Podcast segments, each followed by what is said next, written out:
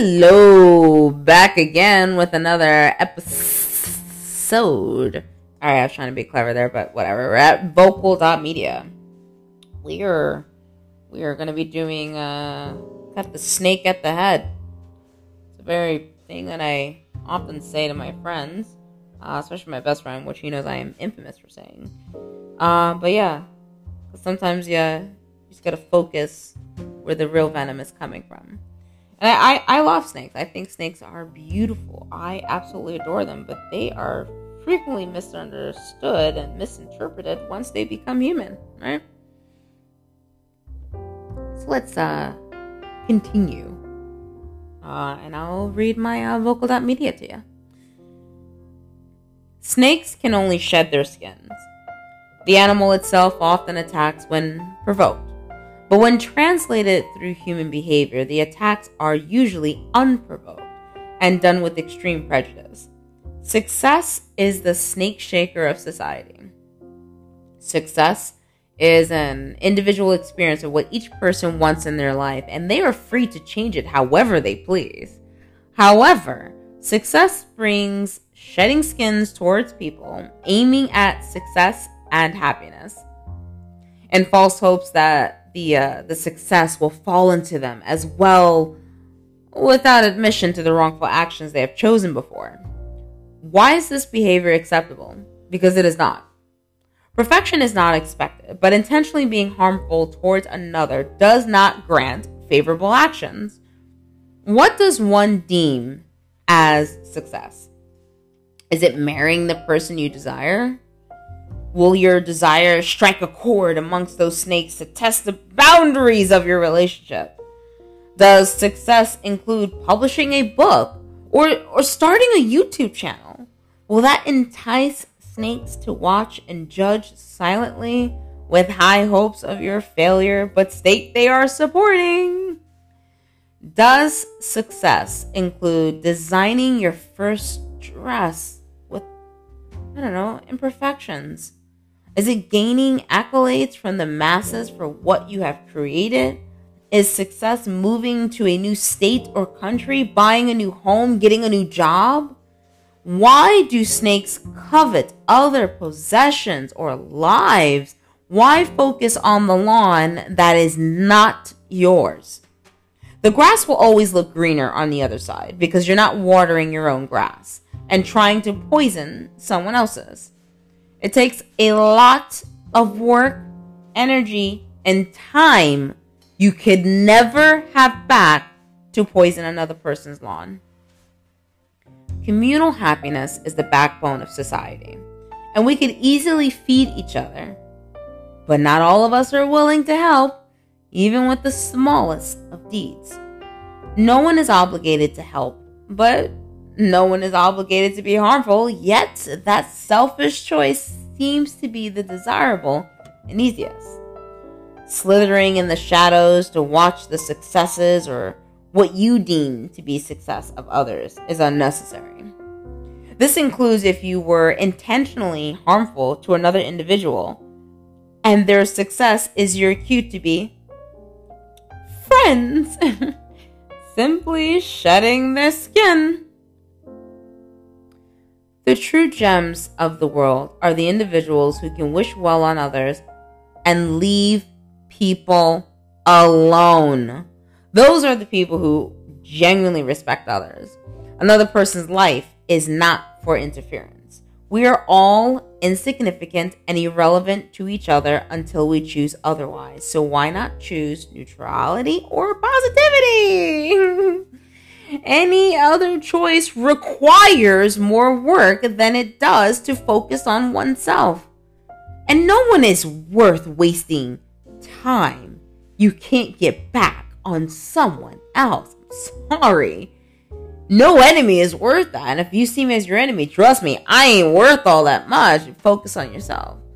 There are simple scenarios and concepts that seem incomprehensible to selfish minds where if you leave an individual alone and carry on with your life, we're in no way obligated to interact with each other. And yet, there are people who feel so inclined to. Where is the logic behind these thoughts? Being harmful is not about the concept of being a goody two shoes, uh, but rather your emotional intelligence to focus on what is actually important without intentionally causing harm to another. Accidental harm is a subject for another day. But the grass is greener on your side when you take a moment to look down at your feet. And if it is not, then doesn't it make sense to begin planting? Whether a simple plan or not, what is important is that what you are planting is yours and yours only. Only then can life be so much easier. So yeah, yeah. I uh I did that one. And uh is my I guess the most diplomatic approach I could to have to this. So I, I will give a little uh, depth and some backstory to it. So people know that like I have a strong interest in you know doing entertainment, whether it's acting, uh, modeling. I'm there for it, but I'm I'm not solely like in love with it. But it, it can be fun, right? Um, I enjoy doing voiceovers, you know, and I had put up a post that gained a lot of heavy attraction, which was fine. I was like, oh, people like it, it's cute. But it was obvious that the photo was not what people thought it was. Now, in particular, there were some people there who had literally, literally went out of their way from the second they met me without me saying anything more than hello. Went out of their way to try to make my life a living hell. I mean, I'm talking about causing me uh, problems here, problems there, starting up rumors, all kinds of crazy crap. I mean, heck, on the day that I met them, they demanded to know why I was even being hired, looked me up and down, and slammed the door in my face. I didn't even get the chance to do anything. I was like, well, if you're gonna be that nasty, at least let me give you a damn good reason to be that way. This way you can tell the story of me. But that was never the case. So it was weird seeing them uh, immediately text me, like, oh my god, hey, oh my god, congrats. And I'm like, why are you talking to me? We work together, yes. I wish you the best, yes. I hope everything you're doing is very successful. But I have no interest in your lawn. I have no interest on what's happening on your grass. In fact, I hope it's really, really phenomenal. But our lawns don't need to be next to each other. I can genuinely wish the best for another person without having to be involved or interactive with their life, and vice versa. So like I was a little annoyed at the fact that uh they're like, "Hey, what's up, like my girl?" And they weren't the only one. There was a few people who actually reached out to me. People who don't even talk to me. Uh, there were people there who didn't even want to help me when I actually asked for help, and I'm not someone asked for help. And they just like completely disappeared. And I was like, all right. Now they see this, and they're like, "Hey, girl," and I'm like, "What?" like, you didn't see no one uh, be helpful before, so uh, what are we doing here? Like, why are we having this pretend conversation? And I know, I know, uh, one of my mentors, he would say, you gotta forgive people. And I've, I've forgiven them, but forgiveness does not mean I have to be around those people. People often forget that. Like, they feel like if they've done something wrong, like, oh, you have hatred in your heart if you haven't forgiven me and or forgiven that person. Like, no, not I, I wake up every morning with peace in my heart and I go to bed the same way. So, um, but I'm also not willing to keep inviting the same toxic things into my life. I mean, that's like drinking arsenic, finding out it's bad for you, and then going, I mean, I forgive the arsenic, so I'm just gonna leave it around the house, you know, just in case. And then when you die from it, you're like, oh, I messed up. No, I'm not doing that. I wish you the best, but you can go over there. Like I'm very quick to just like separate myself because again, we are completely irrelevant to each other. We don't have to interact with each other. Yes, we're social creatures.